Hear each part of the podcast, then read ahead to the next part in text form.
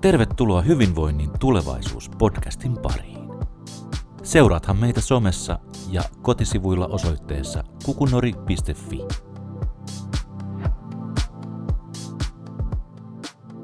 Tänään on hyvä päivä tehdä taas mielenterveystyötä. Mulla on mielenkiintoinen vieras paikalla.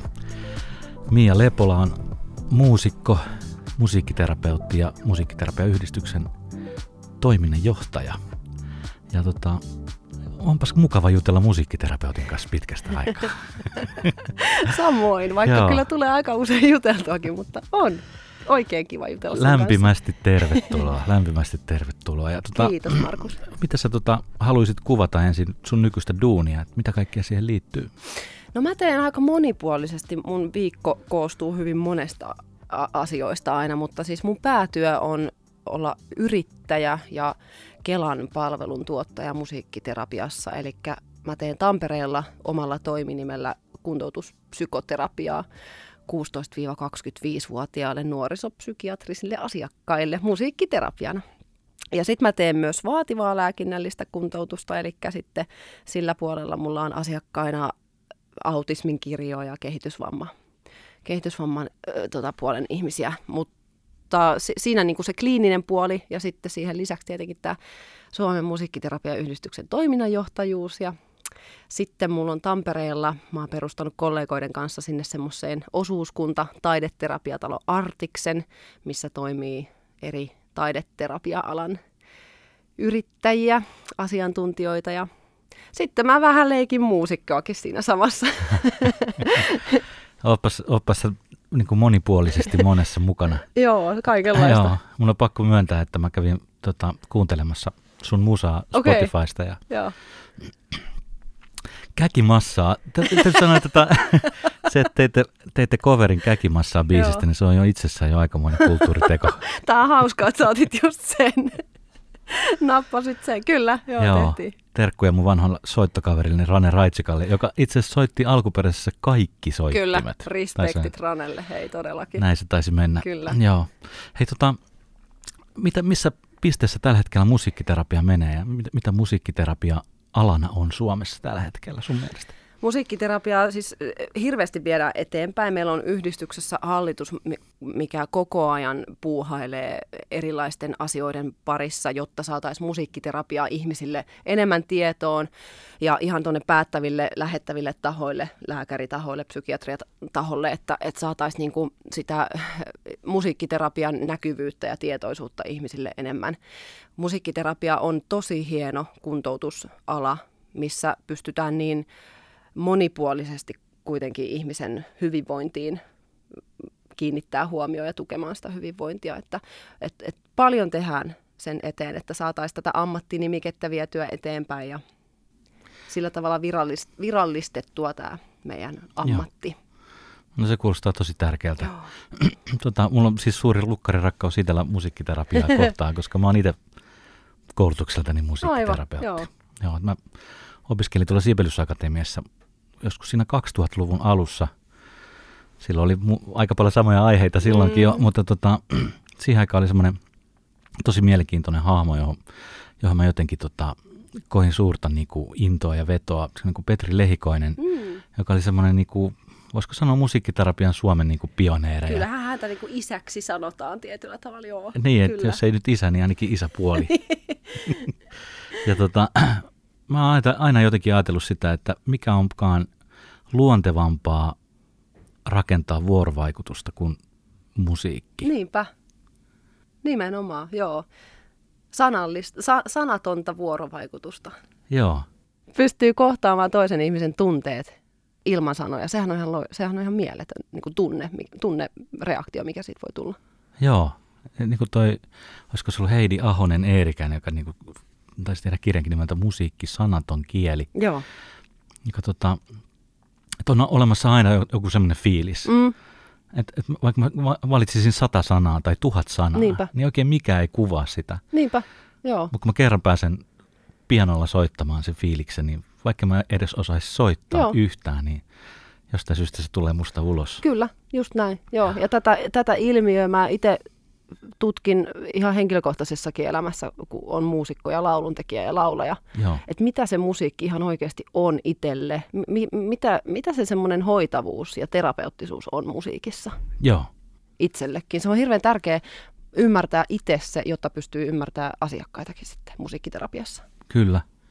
Mä muistan silloin 20 vuotta sitten, niin ehkä se tapa tehdä musiikkiterapia oli ehkä, se oli enemmän sellaista niin kuin bänditoimintaa okay, ehkä, mitä joo. se nykyään ehkä on. Joo. Tota, että oli paljon sellaisia niin bändisoittajia, jotka alkoi musiikkiterapeutiksi. Aivan, just, joo. Ja se ehkä se kulmakin oli sitten ehkä enemmän sen kaltaista. Ja tota, sitten siellä tuli mukaan vähän musiikkipedagogiikkaa, Joo. erityispedagogiikkaa, kuvionuotteja ja sun muita. Ja... Kyllä, ja hirveän tärkeitä menetelmiä onkin, ja niilläkin on viety sitä alaa tietyllä tavalla eteenpäin. Koko ajan kun tulee joku uusi menetelmä, niin se taas kehittää alaa enem- enemmän. Mutta toi onkin mielenkiintoinen näkökulma toi, että on muusikkotausta Joo. musiikkiterapeuttina, bändisoittajatausta. Joo, ja, ja mä mietin aina sitä, että onko siitä niinku hyötyä vai haittaa. Sitten on varmaan vähän molempia. Mä, mä oon pohtinut ihan samaa, joo, joo kyllä. Et tota, ehkä sellainen, niin kuin, jos, jos, jos sä teet ammatikseen musaa, niin sä katsot sitä vähän eri näkökulmasta. Joo, joo. Että tota, sitten oli paljon semmoisia munkin kurssikavereita, että ne ei ollut muusikoita. Joo. Ja ne sai jotenkin ihan ihan toisenlaisen ulottuvuuden siihen koko tekemiseen. Okei, joo. Mit, mitä sä tarkoitat tällä ulottuvuudella? No semmoisen, niinku, että ne ei niin välittänyt, että mitä siinä niinku teknisesti tapahtuu, joo. tai mitä sointuja tai melodioita siellä on, vaan ne keskittyy siihen energiaan ja siihen, siihen kommunikaatioon tosi mm-hmm, vahvasti. Joo, kyllä, kyllä. Ja mä näen, että se oli jotenkin semmoinen, ehkä vähän semmoinen niinku kriittinen kohta koko musaterapian jutussa, että alkoi tulla enemmän, enemmän semmoista tota, enemmän sellaisia ihmisiä, jotka tota, ei ollut ammatiltaan muusikoita, mm. vaan ne halusi nähdä musiikin semmoisen niin energiana ja kommunikaationa, Just. mikä ei vaadi niinkään osaamista. Joo, joo.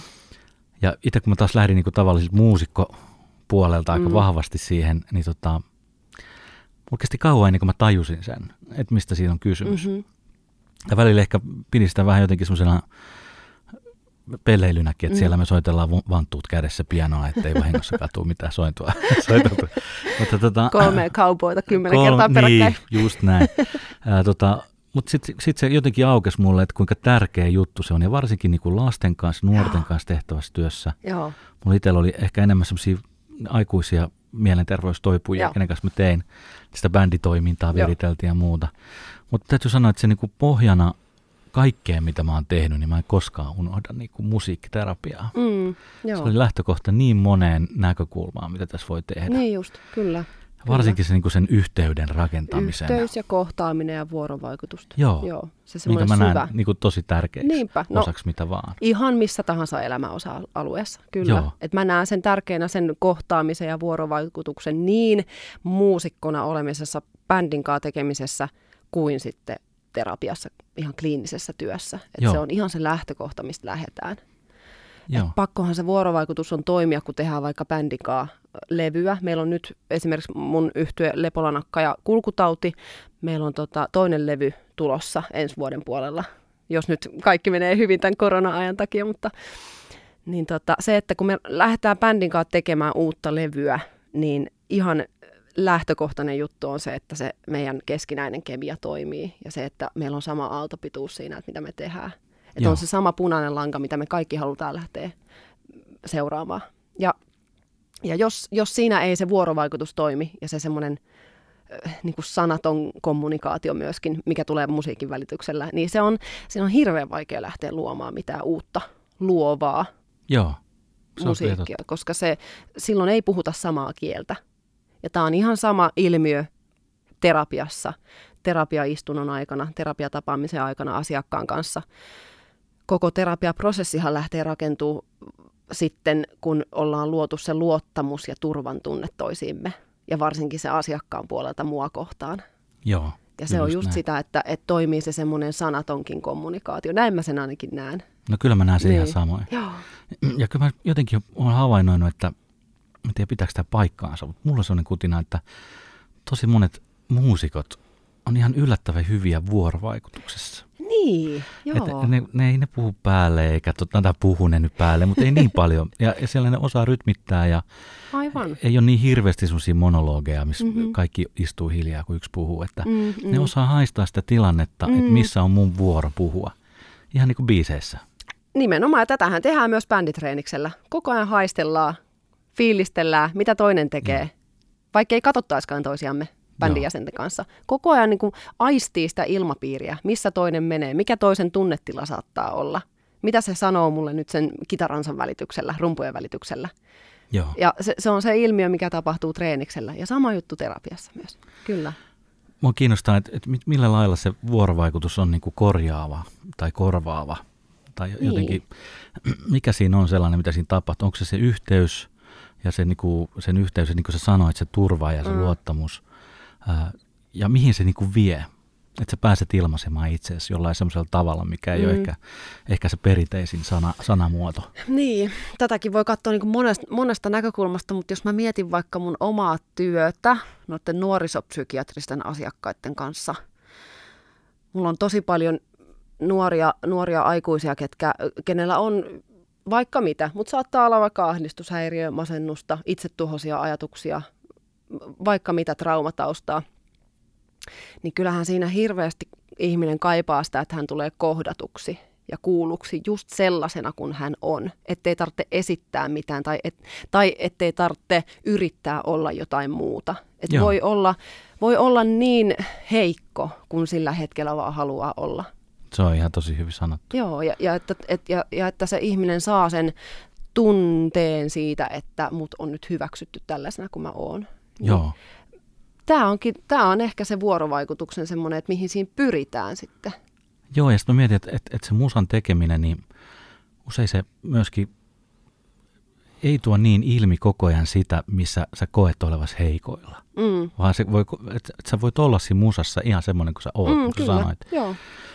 Tota, mulla oli joskus sellainen mahtava, ehkä hienoimpi juttu, mitä on musiikillisesti koskaan tehnyt, oli semmoinen laulukuoro. Mm-hmm.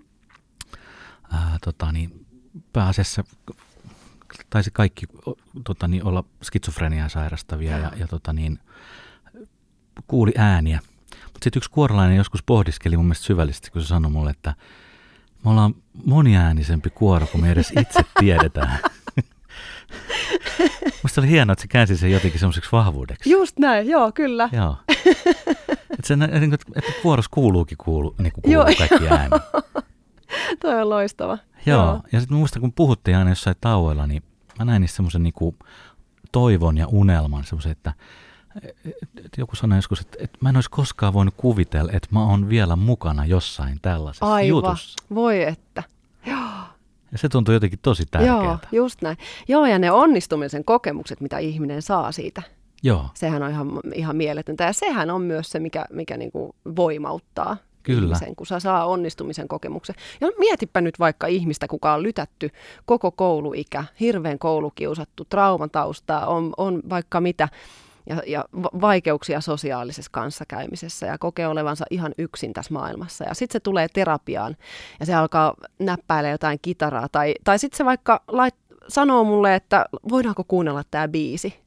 Ja jos mä otan sen vastaan, että okei, totta kai voidaan kuunnella. No sehän saa jo siitä sen kokemuksen ja tunteen, että nyt mut on kuultu ja mä oon nyt onnistunut jossain, kun mä oon saanut tämmöisen hetken luotua tähän itse. Ja toi terapeutti on nyt ottanut mut vastaan. Ja mun biisivalinnan vastaan, koska sekin voi olla itse asiassa tosi semmoinen tietynlainen niin heikko hetki se, että uskaltaa tuoda jonkun oman No, onhan se aika paljastava juttu. Niin, paljastava juttu. Nimenomaan heikko on ehkä väärä sana. Paljastava, rohkea tilanne, että uskaltaa tuoda jonkun lempibiisin toiselle ihmiselle. On. Todellakin. Mä mietin myöskin sitä silleen, että se, että sä tuot sen biisin, mm. kuunnella se biisi, niin ehkä, ehkä monella on sellainen stereotyyppinen ajatus musiikkiterapiasta, mm. että ahaa, ne jotenkin soittaa sellaista mm. niin kuin rentouttavaa musiikkia ja tällä hänen ahdistuksensa jotenkin rauhoittuu, kun hän kuuntelee jotain klassista musiikkia. Mm. Mutta se voi olla ihan päinvastoin, mm. että itse asiassa musa voi olla tosi aggressiivistakin musaa. Joo. Ja, tota, ja sekin on jotenkin niin hyväksyttävää Kyllä, tossa. kyllä. Mua naurettiin, se just ju, nauratti tähän, tähän asiaan liittyen viime viikolla meillä tuolla Tampereella taideterapiatalo Artiksessa. Meillä työskentelee kuvataidepsykoterapeutteja, tanssiliiketerapeutteja ja musiikkiterapeutteja samassa rakennuksessa eri huoneissa. Meillä oli salissa toisella puolella tanssiliiketerapeutit aloittamassa jotain tämmöistä, mä en, mä en tiedä mitä he siellä teki, mutta jo, jonkinlaista liike, li, liikkumista, hyvin rauhallista. Ja tota, sitten samaan aikaan mun terapiatilassa, musaterapiassa me soitettiin HC-punkkia ja death metallia, bassot ja kitarat rämistä. Et se, se kontrasti siitä, että, että mikä on rentouttavaa ja rauhoittavaa, ei se ole, siihen on tietyt stereotypiat kyllä, mutta se ei aina ole ihmiselle sama asia. Hei. Jollekin se on se semmoinen, että laitetaan jotain ambienttia musiikkia mm. soimaan, mennään fysioakustiseen tuoliin istumaan 80 minu- minuutiksi, huone pimeäksi, hiljaisuutta. Ja jollekin se on se, että se pääsee paiskoon niitä rumpuja ihan niin kuin mielensä takaa, eikä, eikä tarvitse ajatella mitään muuta kuin sitä tekemistä sillä hetkellä. Ja se on tosi rentouttavaa. Joo. Ja kyllä mä oon itsekin saanut kokea semmoisia hetkiä jossain soittotilanteessa, mm. että, että nyt joku muu ohjaa tätä tilannetta. Joo. Jotenkin, että nyt tämä lähti niinku multa niinku käsistä. Just, joo. Ja se on ehkä just ollut hyvä. Että mä ihan niin kuin mä seuraisin sitä mun rumpuja soittoa sillä vähän niin kuin sivusta. Joo, joo. Oho, ai tommostakin siellä nyt tapahtuu. just kuin hirveä. Just, joo. Ja tota, mä koen, että se on joku sellainen – Ehkä se on joku flow-tila. Oh, joo, flow-tila on hyvä mun mielestä sanonta siihen, tai, tai määritelmä, kyllä. Joo, joo. joo että jotain musta tulee ulos, joku joo. viesti, joku tota, niin, tunne. Joo, kyllä. Ja mä nautin siitä, että joku kuulee sen. Joo, just näin. Mä juttelin tästä asiasta yhden mun, mun itse asiassa mun bändin rumpalin kanssa kun mä kysyin häneltä, että mikä, miten hän kokee musiikin rentout tai musiikin tämmöisen terapeuttisen hoitavan vaikutuksen itsessään, kun hän kertoi sitä, että hän ei kauheasti kuuntele musiikkia itse. Et se onkin se, että kun tekee itse sitä musiikkia, niin se on nimenomaan se, se niin. voimauttava ja rentouttava vaikutus. Koska silloin kun kuuntelee musiikkia, tässä tapauksessa, niin alkaa mielessään soittamaan sitä musiikkia. Ja löytää, koko ajan kuuntelee, että mitä, mitäs nyansseja siellä musiikissa nyt on, mitä tässä biisissä nyt tapahtuu, eikä pysty keskittyä silloin mihinkään muuhun, koska alkaa vaan itse mielessään soittaa sitä. Mutta sitten kun pääsee oikeasti itse rumpujen ääreen, niin tota, kun siinä luo itse sitä, niin se on se semmoinen flow-tila, missä kokee, että onnistuu kaikessa. Ja tämä on nyt se, minkä mä teen parhaiten. Joo. Joo. Mä just ajattelen kyllä hyvin paljon samalla. Joo. Mä itse kuuntelen tosi paljon musiikkia kyllä. Joo, ihan samoin. Joo. Ja mä edelleen, mulla nousee karvat pystyy ja välillä mä itken. Joo, joo, kyllä. Melkein päivittäin Juh. mä itken jotain. Se vähän, vähän riippuu, riippuu musasta. Joo. Ja sitten mä mietin tuossa matkalla, kun mä tulin tänne, että ajelin autossa, että tota, jos mut kysyttäisiin, että mikä mun lempimusiikkia on tai lempipändejä, niin mun on hirveän vaikea sanoa sitä, koska se riippuu aina johonkin, se on, se on riippuvainen tilanteesta. Että jos mut kysyttäisiin, että mikä sun lempimusiikki on vaikka silloin, kun sä teet, teet jotain tosi aktiivista, oot lenkillä, tai mikä sun lempimusiikki on silloin, jos sä haluat saada jonkun tosi voimakkaan tunnetilan, jos sä haluat vaikka käsitellä jotain surun tunteita tai jotain va- vanhoja muistoja, niin mulla on ihan eri Joo. biisit, ihan eri genret sitä, niitä asioita kohtaan. Joo, ja siis totta kai minkälaiset niin muistojen mm. määrät, jos, jos, me, jos me oltaisiin terapiassa, niin. jos mä sanoisin, että haluaisit muistella, minkälaista oli sun ää, ala-asteella ensimmäisessä diskossa, niin. niin mä tiedän just mikä biisi toisi mulle täydellisesti sen fiiliksen. Mikä olisi se biisi? Musta tuntuu, että se olisi joku sellainen, äh, se voisi liittyä ehkä Sabrinaan Oi. tai, tai johonkin semmoiseen Sandraan Just. tai 80-luvun Duran Duraniin. Ai ja semmoista, missä mä oon niin ollut ensimmäistä kertaa tanssimassa diskossa jonkun tytön kanssa. Ja, ja tota, se, se biisi on ollut siinä. Mä en ikinä unohda sitä. Aina kun se biisi tulee radiosta, Joo. mä oon täysin siinä tunteessa. Suoraan sinne. Se on Joo. just, mä ymmärrän ton, mä niin ymmärrän ton. Joo. Hauska muuten, kun sä mainitsit ton Sabrina. Joo. Mulla on yksi hyvä ystävä Satu. Terveisiä Satulle sit, kun kuuntelet tätä. Hän on siis, tämä Sabrina tuo mulle aina sadun mieleen, mun okay. hyvän ystävän. Joo. Siinä oli paljon jännitteitä Joo. pienelle pojalle. Kato, mä oon sitten taas sitä ikäluokkaa, että jos mä haluan palata mun lapsuus ala-asteen diskomuistoihin, niin mä menen jonnekin tonne Backstreet Boys meininkeihin. No niin, joo, okei. Okay. Ysäriä. Ysäri. Ysäri, joo. joo. Kato, mä oon 80-luvun lapsia, niin okay. joo. Ysäri. Mitä sä näet, että, että tota, jos ihminen, vaikka sun nuori, mm. ää, on, hän kokee niin kuin ahdistuneisuutta, mm. Niin miten sä lähdet niin kuin ratkoa sitä sen musiikin kautta? Mikä, mikä se musiikki on välineenä siihen ahdistukseen? ihan siis ensimmäiseksi terapiasta täytyy tietenkin aina selvittää, että mikä on se musiikki, mistä, mistä ihminen tykkää. Että kyllä mä lähden aina siitä että ihan jutellaan, että minkälaisia biisejä sä tykkäät kuunnella. Ja mä annan sille vaikka puhelimen Spotify-listan, että näytä mulle tuolta. Tai Joo. laita joku biisi soimaan. Mutta voi olla välillä niin vaikea, että, että vaikea saada niin kuin auki sitä, sitä yhteyttä ihmiseen, nuoreen. Että et ei välttämättä ole vielä sitä rohkeutta ja itsevarmuutta tuoda mitään biisiä mulle, jos vaikka terapia on niin alus, alussa vielä se prosessi.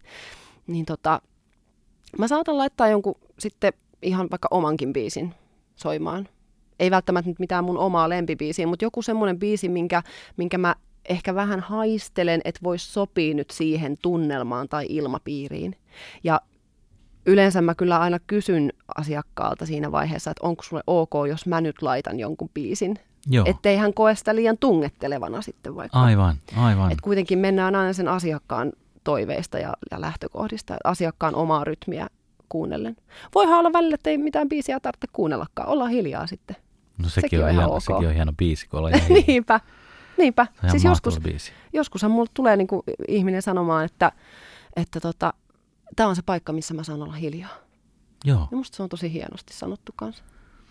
Mulla oli joskus semmoinen musiikkiterapia-asiakas, että se tota, vähän semmoinen vanhempi rouva, niin mm. hän tuli joskus niin istuntoihin, hän ei sanonut mitään, mutta se oli aina yksi levy mukana. Okei. Okay. Sitten hän itki ja sitten hän lähti. Just. Ja me tehtiin tätä tosi pitkään. Voi että. Joo, Joo ei, niin se kaivannut, niin ei se kaivannut multa Joo. mitään selityksiä Just tai näin. sääliä Joo. tai Joo. minkään näköistä. Niin. Siis tossahan nyt päästään siihen, mistä me jo aluksi puhuttiin, Joo. toi sanaton vuorovaikutus ja se, että sä oot ollut läsnä hänen, hänen tärkeässä tilanteessa. Joo. Se levy, niin oliko se siis aina se sama levy? Se oli aina se aina sama, sama levy. levy. Joo. Siinä, siinä on niin kuin, jos psykoterapiassa puhutaan sitä holding Niin just. Niin ehkä siinä sitä oli aika vahvasti. Just, kyllä. Kyllä siltä vaikuttaisi. Joo. Ja sitten niin terapeuttina pitää tehdä duunia, ettei luule, mm. ettei tämä olisi ok. Mm. Että sulle ei tule sellainen alo, että nyt pitää jotenkin mm. esittää tässä. Mm-mm, pitääkö mun alkaa täyttää tätä joo. tai kyselemään, joo. että hei, mitä tämä biisi sulle tarkoittaa. Joo. Mä ajattelin, että ei se oikein sopinut siihen yhtään, niin mä ajattelin, että ole ihan hiljaa. Mutta sitten ehkä hetkellisesti tulee semmoista ammatillista Joo ah, että maksaako joku ihminen tosiaan, just. siis mä istun hiljaa tässä, mä vaikka se on ymmärrän. ihan ok. Joo, kyllä, just tämä. Tässä mennäänkin siihen, että aina ei pidä suorittaa tai tehdä kauhealla hötkyllä jotain, vaan se on nimenomaan se päinvastainen juttu, se, että kuunnellaan sitä asiakkaan rytmiä. Ja jos mä nyt mietin vaikka tätä esimerkkiä, minkä mä toin yhdestä ihmisestä, kuka sanoi, että tämä on se ainut paikka, missä mä saan olla hiljaa, niin enhän mä voi silloin lähteä siihen höpöttää jotain päälle Ei. tai heittää jotain läppää tai kyselee sen päivästä ja viikosta, Joo. vaan silloin mun, mun on pakko kunnioittaa sitä hänen hiljaisuuden tarvetta. Koska niin. jos elämä on muuten ihan kaauksessa ja terapiaistunto on, on se hetki viikossa, jolloin hän pääsee oikeasti hengittämään, niin annet, sit hengitetään. Ollaan Joo. Et sun tehtävä niinku on luoda sellainen tila, Joo. missä se on niinku mahdollista. Kyllä, just näin. Joo. Ja oli ja, se väline tavallaan mikä vaan. Juuri näin. Ja siinä me nyt sitten ollaan. Kyllä, kyllä. Niin kaksi näin. ihmistä. Joo, just näin. Tota, äh, miten sä näet, että mikä on musiikkiterapian niin kuin tulevaisuus? Et mihin suuntaan se menee? Mikä on niin kuin tulevaisuuden, niin kuin, mikä tulevaisuudessa on musiikin rooli hyvinvointi- ja mielenterveystyössä? Meillä, tehdään, meillä on hirveän jotenkin hienosti nyt lähtenyt tää, Suomessa tämä taideterapioiden ja taiteiden kunnioitus. Joo. Että et, et nähdään, että ihminen ilmaisee itteensä muullakin tavalla kuin vaan verbaalisesti. Niin mä näkisin, että tästä syystä musiikilla on tosi suuri vaikutus ja merkitys ihmisten niin kuin, tulevaisuuteen ja hyvinvoin, hyvinvointiin ja terapian tulevaisuuteen. Joo. Et, et uskalletaan tuoda sitä luovaa luovaa alaa ete, niin kuin e-, esille enemmän. Ja sitten tehdään yhteistyötä muidenkin taideterapioiden kanssa, kuvataide, kuvataiteiden ja tanssiliiketerapian ja Joo. tälleen. Että, että, tota, että se aika niin monialaistuu jotenkin. Niin mä näkisin, kyllä, joo. joo. Että kyllähän meidän täytyy hirveästi tehdä vielä alalla töitä sen eteen, että, että ymmärretään se, että musiikki on tärkeä juttu, mutta siinähän on hirveästi jo tehty tutkimuksia. Eri yliopistossa tehdään erilaisia tutkimuksia ja yhdistyy näihin aivotutkimuksiin. Että kyllä niin kuin sitä, puolta, tai sitä kautta tulee sit sitä semmoista lääketieteellistä näkökulmaa siihen. mä, mä uskon, että tässä on suuri merkitys myös siihen, että aletaan ymmärtää sen musiikin suuri merkitys Joo. hyvinvointiin. Ja WHO on julkaissut semmoisen valtavan aineiston, mm. varmaan siis satoja Joo. tutkimuksia vuosien varrelta siis kulttuurin ja taiteen hyvinvointivaikutuksista. Mm, ja just. näyttää siltä, että tieteellisesti se on niinku aika vedenpitävä juttu, että Joo. sitä on niinku hirveän vaikea alkaa nyt niinku niinpä, kyseenalaista niinpä. tai kiistämään. Niinpä, Joo. Se, niinku se, sitä merkitystasoa. Kyllä.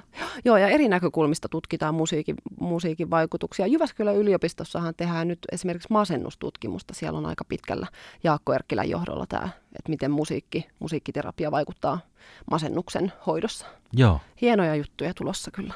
Ai, kuulostaa tosi mielenkiintoiselta. Joo. Jotenkin uutta, uutta näkökulmaa joo. ja uusia tapoja ilmaista. Ja... Kyllä, joo. Ja sitten ihan mun mielestä ihmisten pitää rohkeasti vaan olla esillä asioista ja, ja tuoda itteensä esille, tuoda sitä alaa esille positiivisessa mielessä. Joo. jos ei musiikkiterapeutit itse tuo alaansa esille, niin kuka sitten? Me ollaan, se, me, ollaan se, me ollaan ne, ketkä siitä huutaa ääneen. Ja näin se pitää olla. Niinpä. Ja se on ihan alalla kuin alalla Joo. tietenkin. Sitten tulee vielä yksi sellainen näkökulma mieleen. Tota, meillä oli sellainen, meillä oli sellainen bändi, mielenterveystoipujen bändi, legendaarinen itse asiassa Los Hermos Band. Ai vitsi, mikä nimi. Joo, ja se taas niin kuin, ei lähtenyt ollenkaan miettimään tuntemuksia eikä mitään, vaan me ihan treenattiin niin kuin sellainen ammattibändi. Joo. Et me opeteltiin soittaa nuoteista, opeteltiin laulaa, meillä oli keikkaohjelmistoja, erilaisia bilesettejä Joo. ja sitten viihdejatskeikkoja ja mitä tahansa. Niin heillä taas niin kuin olennaista oli se unelma. Mm-hmm. Että musiikilla on semmoinen niin kuin une, se on unelmaindikaattori.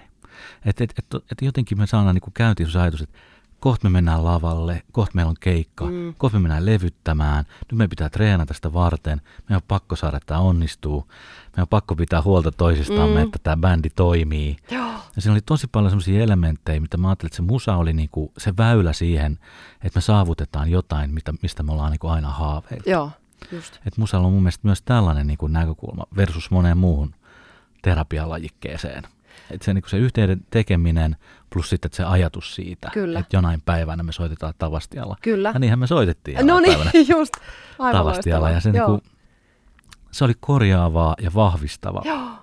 Niin monella tavalla ja ihmisten unelmat tuli todeksi. Joo, aivan ihanaa, että, te on, että on käynyt noin, että ne on tullut toteen. Joo. Välillähän ne ei tuu toteen, mutta silti jaksetaan painaa eteenpäin. Joo, ei mun mielestä unelmia tarvikaan tulla toteen. Niin. Ei se ole niin. tavallaan unelma idea on siinä, että se niinku liikuttaa meitä. Nimenomaan, se, vie, se on se eteenpäin vievä voima, kyllä. Joo, joo. että se jotenkin tuo toivoa. Joo. Omassa bänditoiminnassa on paljon just tuollaista ajattelua, kyllä mä koen, että, että tota, se on semmoinen perheyhteisö, missä ollaan Joo. parhaimmillaan. Niin. On se kyllä raskastakin, ei, ei siinä. Että kyllähän se niinku, ne projektit, mitä bändin kanssa tekee, niin siinä yhdistyy niin monta eri henkilöä ja persoonaa, että siinä pitää löytää se semmoinen luova tapa olla toistemme kanssa ja kuunnella toisiamme ja kunnioittaa toisiamme. Se ei aina ole helppoa, mutta kuitenkin kun on se yhteinen unelma ja se päämäärä mm. ja se, että ajatellaan, että nyt me tehdään tätä yhdessä. Mikä on sen voimauttavampaa kuin se, että tietää, että nämä nämä tyypit on munkaan tässä samalla, samassa Joo. jutussa mukana. Samassa me rytmissä. jotain. Me mennään niin. samassa rytmissä Just eteenpäin. Näin. Joo. Siinä on mieletön voima. Kyllä. Ja sitä, mä, mä väitän, että sitä on vähän vaikea selittää ihmiselle, kuka ei ole muusikko tai lauluntekijä tai kuka ei ole ikinä ollut bänditoiminnassa. Ja mä en millään tavalla aliarvioinut ihmisiä. Mutta mä väitän, että se on silti vaikea sisäistää ihan täysin, mikä se tunne on, jos ei ole tehnyt bänditoimintaa. Mä oon kyllä Mitä samaa mieltä? mieltä? No siis mä oon elänyt aina bänditoiminnassa, mm. mä, mä oon sille ikuisesti kiitollinen. Niin monella tavalla. Joo. Kyllä mä senkin puolen tunnistan, että, että, että sit jos tota, ehkä kun mietittiin taas sitä muusikkoa ja musiikkiterapiaa, mm. Sitä niinku versus-ajatusta, niin kyllä musta täytyy myöntää, että olihan meilläkin paljon ammattimuusikkona tilanteita, missä se musiikki ei tosiaankaan tuonut meille hyvinvointia. Niin. Se liittyy kaiken maailman ulkomusiikillisia asioita enemmänkin. Että tota, Mä väitän, että esimerkiksi yksi countrybändi, minkä kanssa tuossa kierreltiin muutama vuosi aika tiheeseen tahtiin, niin me oltiin varmaan pahoinvoivin työyhteisö koskaan missään. Mutta siihen liittyy sitten kaikkea muutakin. Että sitten oli jo sit vähän sukset ristissä ja vähän kaiken näköistä mm-hmm. kemiallista tota, niin vaikutetta siinä niin paljon, että se, tota, se musa ei ollut enää se, mikä meitä siinä niinku, Joo. Että siinä musalla pitää olla joku sellainen funktio, että me nähdään, että se liimaa meitä yhteen – ja, ja tota, niin auttaa meitä voimaan hyvin. Kyllä. Et jos siitä puuttuu nämä tavoitteet, Kyllä. niin sitten siitä voi tulla aikamoista hässäkkää. Joo, ja nyt jos hetki vielä tästä bänditoiminnasta just mietitään, niin tota, itsekin on ollut tilanteissa tässä lähihistoriassa, missä on, on niin kuin seurannut vierestä, kun bändikaveri on tosi huonosti voiva. Että et sitten, et kun tulee päihde, päihde- ja mielenterveysasioita Joo. esille, niin tota, ei, ei sitten enää, sitten sit se musiikki on ja se bänditoiminta on vähän toissijainen asia siinä. Sitten siinä alkaa jo miettiä, että miten me saataisiin tämä niin kuin ihminen hyvinvoivaksi ja, ja miten niin. me voitaisiin auttaa tätä. Ja, ja tota, kyllähän näitäkin tilanteita sitten on ollut, että ihminen jättää kokonaan musiikin. Mikä on tietenkin niin kuin itsestä jotenkin tuntuu ihan hullulta, että miten voi jättää sen asian, mitä hengittää. Niin, se tuntuu käsittämättömältä. Mikä on niin kuin se sielu Joo. itselle. Mutta jos on tilanne, missä pitää valita, että pelastanko mä itseni ja sen, että mä säilyn hengissä, vai jatkanko mä tällä tiellä, mikä, mikä vie vaan enemmän tuhoon päin, on, on sitten päihdettä ja mitä kaikkea mukana, niin kyllä, kyllä mä sitten siinä mielessä ymmärrän sen, sen ratkaisun, että jos jättää kaikki bänditoiminnan ja musiikkitoiminnan pelastaakseen itsensä. Näin niin on. Ja sitten jos musiikista hävii semmoinen toivo, niin. jos sitten hävii semmoinen ajatus, että että huomisessa olisi kuitenkin jotenkin niin niin, lupaus jostain niin. paremmasta, niin sitten sit, sit tulee tota, niin tosi ahdistavaa. Niin, ja sitten jos se assosioituu se musiikki- ja bänditoiminta myös kaikkeen väärinkäyttöön ja, ja huonovointisuuteen, niin kyllähän se silloin pitää jättää. Joo. Tai ainakin rauhoittaa se tilanne. No minusta jotenkin kuulostaa hirveän sille helpottavalta, että me voidaan ajatella myös, että musiikki ei mm. itsessään ole parantava väline, Aivan. vaan se vaatii jonkinnäköisen semmoisen niin kuin yhteyttä rakentavan vuorovaikutussuhteen. Joo, kyllä, kyllä. Itse asiassa näin. Ja tämähän on terapiassa ihan sama. Että se musiikki on se väline kylläkin. Joo, se on se kommunikoinnin väline. Joo. Mutta täytyyhän siinä toimia ensin kaikki muu ympärillä. Kyllä. Se terapeutin ja asiakkaan vuorovaikutussuhde, luottamus, turvan suhde, se, se koko se po- pohja pitää olla, perusta pitää olla kunnossa. Joo. Ja sitten siihen päälle voidaan alkaa käyttää näitä hienoja menetelmiä, improvisointia ja fysioakustista hoitoa, gym-terapiaa, mitä Joo, vaan. Kyllä. Mutta se on aina se pohja pitää olla. Ja Joo. tätä on miettinyt myös paljon kollegan kanssa, kuka on myös muusikko, muusikkotaustainen, että että tota, onko mu, musiikkiterapeutilla, kenellä on muusikkotausta, niin onko sen helpompi käyttää niitä musiikillisia menetelmiä hyväkseen, mm. hyödykseen, kuin ihmisellä, kenellä ei ole minkäänlaista muusikkotaustaa ja tekee no, hyvä musiikkiterapiaa. Kysymys. Hyvä kysymys. Niin, että tätä ollaan pohdittu, että onko, onko muusikko, kuka toimii musiikkiterapeuttina, niin onko hänellä, hänellä tietynlainen äm, valmius esimerkiksi improvisoida helpommin niin. Kuin Joo. ihmisellä, kuka ei välttämättä soita mitään soitinta. Niin, että jos et, mm. tota, et sun pitää tuntea niin kuin aakkoset, että sä voit oppia kiroilemaan. Niin, nimenomaan, just et, näin. Et, et joku niin. sellainen lähtökohta siinä niin, on niin kuin niin. hyvä olla. Niin, mä itse tätä pohtinut. Toki tämä on yksilökysymys myös. Niin varmaan on. Joo, mutta niin kuin itse, itse henkilökohtaisesti koen sen niin, että kun mulla on muusikkotaustaa, ja siis munhan soittimia on, mä oon pianisti ja laulaja. Ei mulla nyt sen isompaa repertuaria loppujen lopuksi soittimissa ole. En, en mä lähtisi säästää ketään kitaralla. Rumpuja mä osaan jonkun verran soittaa ja per, perkkoja. Mutta se, että tota, kun mulla on kuitenkin se semmoinen yhteys musiikkiin henkilökohtaisesti. Että et mä koen, että mä uskallan lähteä heittäytyä siihen musiikkiin mukaan. Mä uskallan heittäytyä improvisointiin, ottaa minkä tahansa soittimen käteen ja ihan vaan ruveta kikkailemaan, että mitähän, mitähän ääniä tästä tulee. En mä välitä silloin siitä, että soitaks mä oikein. Joo. Ja mun mielestä se on terapiassakin se tärkeä luoda asiakkaalle se hyväksyntä siihen, että ei sun tarvii soittaa oikein mitään, että mä en odota sulta nyt terapiassa, että sun pitäisi osata soittaa joku biisi. Joo. Vaan se, että tärkeintä on se, että uskaltaa niin kuin heittäytyä siihen toimintaan. No ehkä tuossa tuleekin yksi näkökulma vielä mieleen, että tosi tota, monet ammattimuusikot, jotka on ollut mulla musiikkiterapiassa, ne on ollut ehkä vaikeimpia asiakkaita. Joo. Koska siinä on tosi vaikea päästä irti siitä suorittamisesta ja siitä oikein soittamisen. Just, joo oikein soittamisen pakosta. Ja mä oon miettinyt sitä, että mikä on niinku musiikin ja, ja niinku tämmöisen niinku ahdistuksen suhde. Mm. Sä, mä tiedän, että sä oot miettinyt kanssa, että mikä se tunne on, mm. kun sua ahdistaa tai sä oot levoton mm. ja, ja miten musiikki siihen liittyy. Että tota, kun mä jotenkin aina ajattelen niin, että, että musiikki, musiikki antaa mahdollisuuksia valita. Mm. ja tehdä ratkaisuja, niin kuin esimerkiksi improvisaatiossa tehdään. Mm. Ja sitten taas niin kuin ahdistus on useimmiten sellainen tunne, joka niin kuin on sillä aika tulevaisuusorientoitunut mm. niin kuin tunne. Mm, että se mm. usein liittyy siihen, että mitä mulle tulee mm, tapahtumaan joo. ja mua pelottaa etukäteen tai joku uhka tai pelko tai joku, mikä liittyy siihen, mi- mitä kohti mä oon menossa. Ja musassa taas sä voit päästä irti siitä, että hei, sä voit improvisoida ja tehdä näitä valintoja ilman sen ihmeempää kyllä. uhkaa tai pelkoa. Kyllä, saan kiinni tuosta kyllä todella, joo. Joo, ja ahdistus itsessään on hyvin semmoinen epämääräinen käsite vielä. Jos ihminen sanoo, että mua ahdistaa, niin ei se oikein kerro vielä mitään ei. Niin kuin todellisuudessa.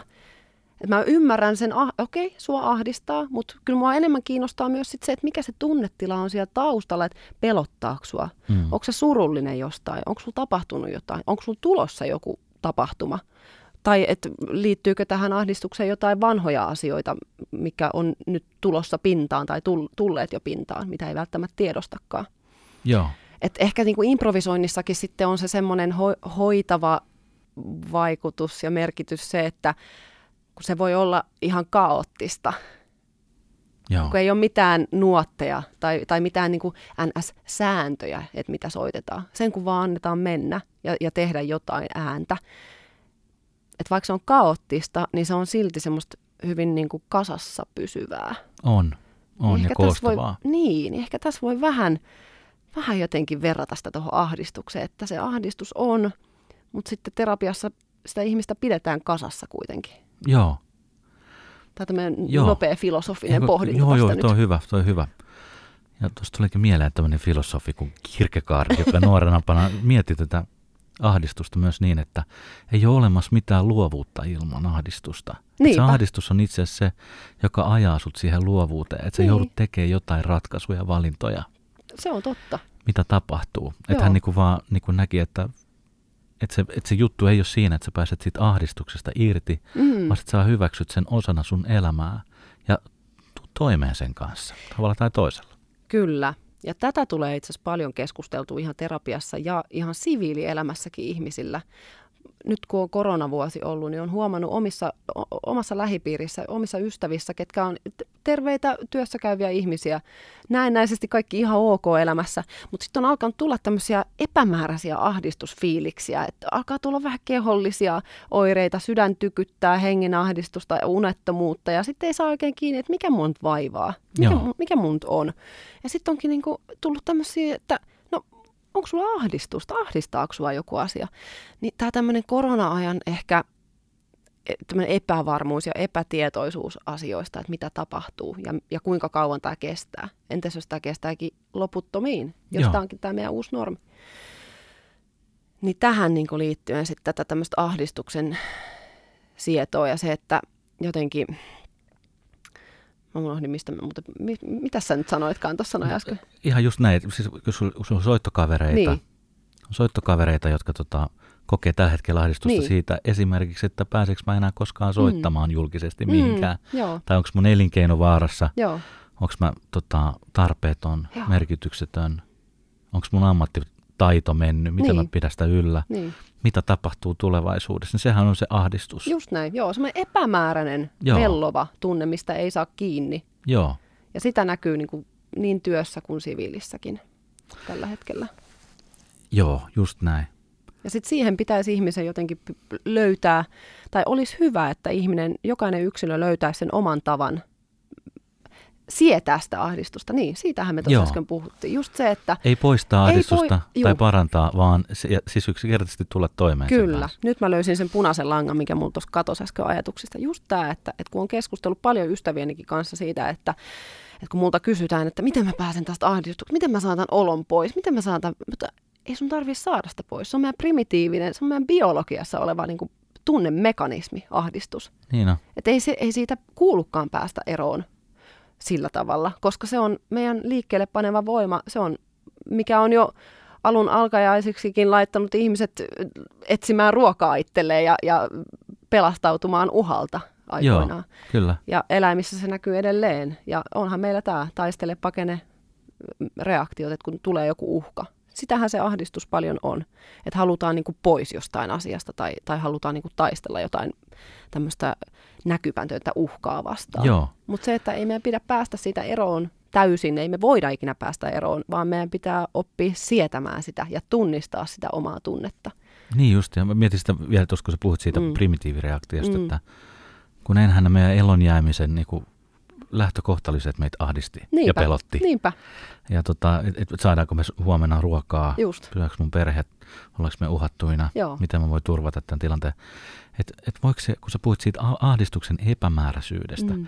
niin voiko se liittyä siihen, mä vaan kiinnostaa tämä, mm. että, et meillä on niinku edelleen se sama privitiivinen tunne, mutta meillä ei oikeasti ole enää niitä uhkia. Näin mä oon ainakin sen ajatellut. Ja näinhän siitä on paljon kirjo- niin. kirjoitettukin ja puhuttukin. Kyllä. Tunne jäi, Kyllä. aihe meni. Just näin. niin.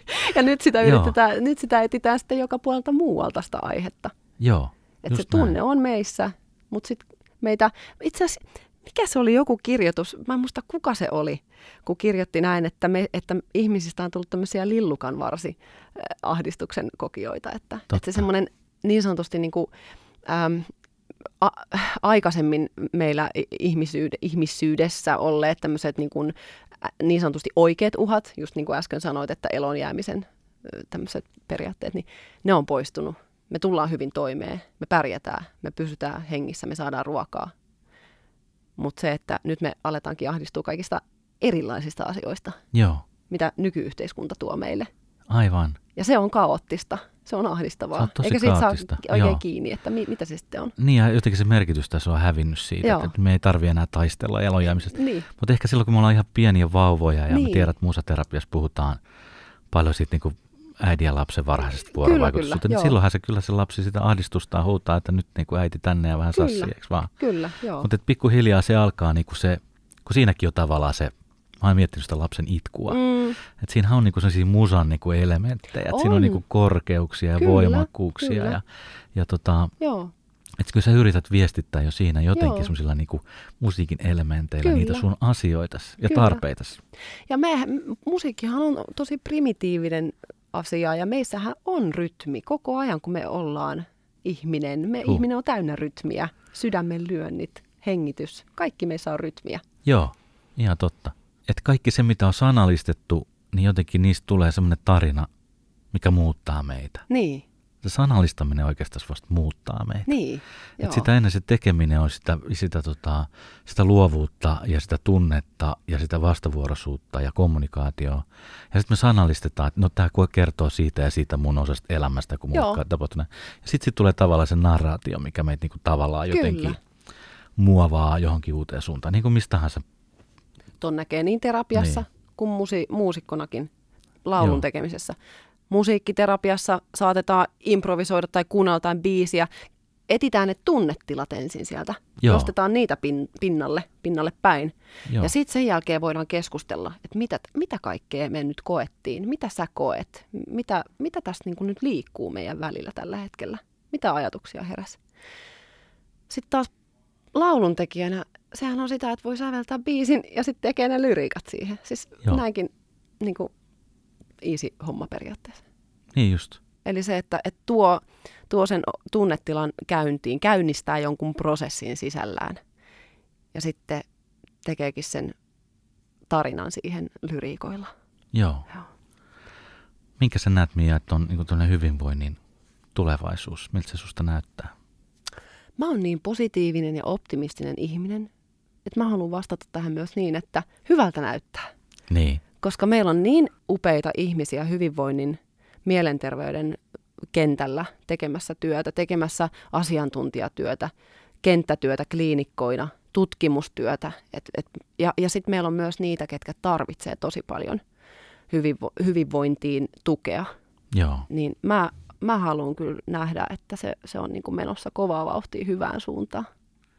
Mä näen ihan samoin, että ehkä me vaan pitää sietää se ahdistus, että me ei tiedetä, mitä tulevaisuudessa Niinpä. on. Ja kaikki nämä ihmeelliset ilmiöt, mm. mitä tässä tapahtuu, on meille uutta. Mm. Ja me pitää opetella jotenkin elää niiden Kyllä. Kanssa, tavalla tai toisella. Mutta yhdessä, yhdessä me tehdään. Niin tehdään. Ja se on tärkeintä, että kohdataan toisemme. Kiitos tosi paljon, että olit vieraana, Mia. Kiitos sulle. Oli ihana olla. Kiitos tosi paljon.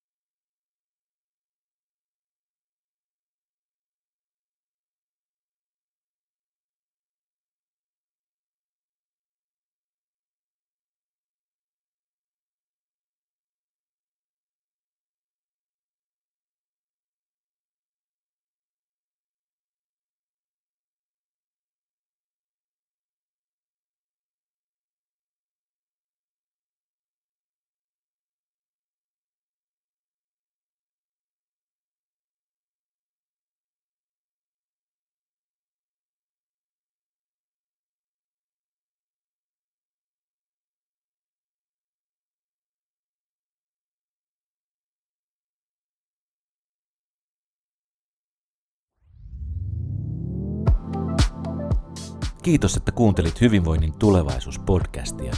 Seuraathan meitä somessa ja kotisivuilla osoitteessa kukunori.fi.